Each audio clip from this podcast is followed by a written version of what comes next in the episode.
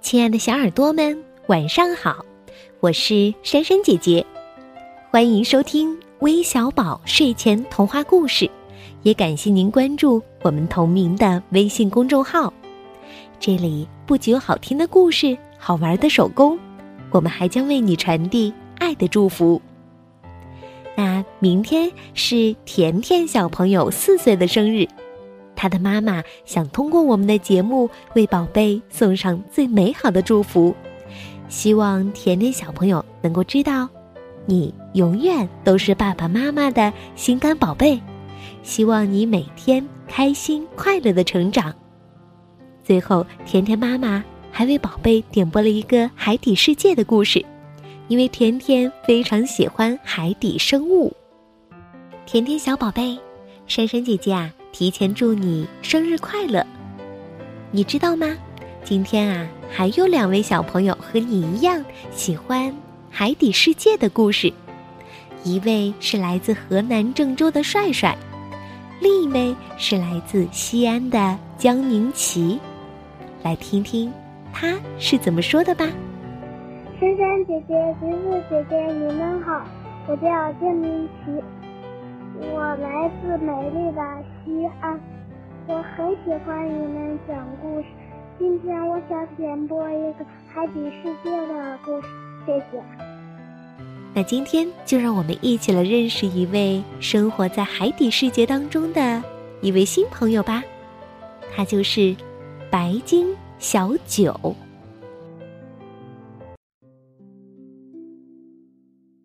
白鲸小九和妈妈。生活在冰冷的北极圈海域，它们和北极熊一样，全身洁白无瑕。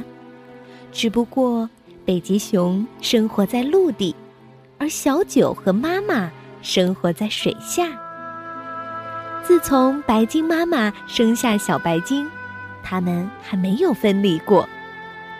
或许，这个孩子是妈妈等待已久的宝贝吧。妈妈叫他小九。妈妈，我爱你。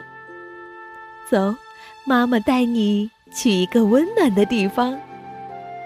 每年，妈妈带着小九，跟随亲戚们一起从北极来到温暖的河口，享受丰美的食物。返回北极的路上，妈妈对女儿说：“小九。”要细心记住游过的每一条线路啊！也许有一天，你会独自上路的。小九可不想离开妈妈，我永远跟着妈妈，不行吗？妈妈看着慢慢长大的小九，微笑不语。就这样，小九在妈妈身边，一年年的长大。冬季的北极。冰雪厚厚的覆盖了洋面，妈妈带小九好不容易找到了一个呼吸口。妈妈和小九刚抬头露出海面，就看到了蹲在洋面上正等待着他们的巨大的北极熊。白鲸妈妈立刻感觉到了不祥的气息。妈妈用尾鳍最后拍打了一下小九的身体。巨大的北极熊妈妈向白鲸妈妈扑了过去，而那只小北极熊跳下洋面，紧紧追着小九。遍体鳞伤的小九沿着和妈妈一起走过的方向，向温暖的河口游去。当他到达河口与大海交触的时候，再也游不动了。潮汐。把他推向了浅滩。小九不知道自己什么时候来到了一个巨大的箱体水城。在这里，他被医治好身体，每天都有一个女孩下水陪他嬉戏。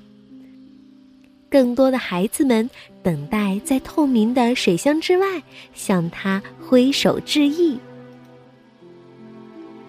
每当优美的音乐响起的时候，小九和水中的女孩为孩子们表演海底梦幻曲。那一刻，所有的孩子都痴迷地注视着白鲸。小九仿佛来到了孩子们中间，把孩子们带入了神奇的海洋世界。白鲸是大海的孩子。当小九回家的那一天，他跃出海面许久，不愿离去。婉转清脆的鸣叫声，像是和孩子们说再见。雾气弥漫的海湾，那动听迷人的声音传得很远很远。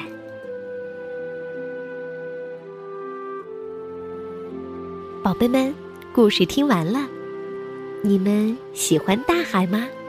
喜欢生活在大海中的这些新朋友吗？也许就在今晚的梦中，他会和你相遇哦。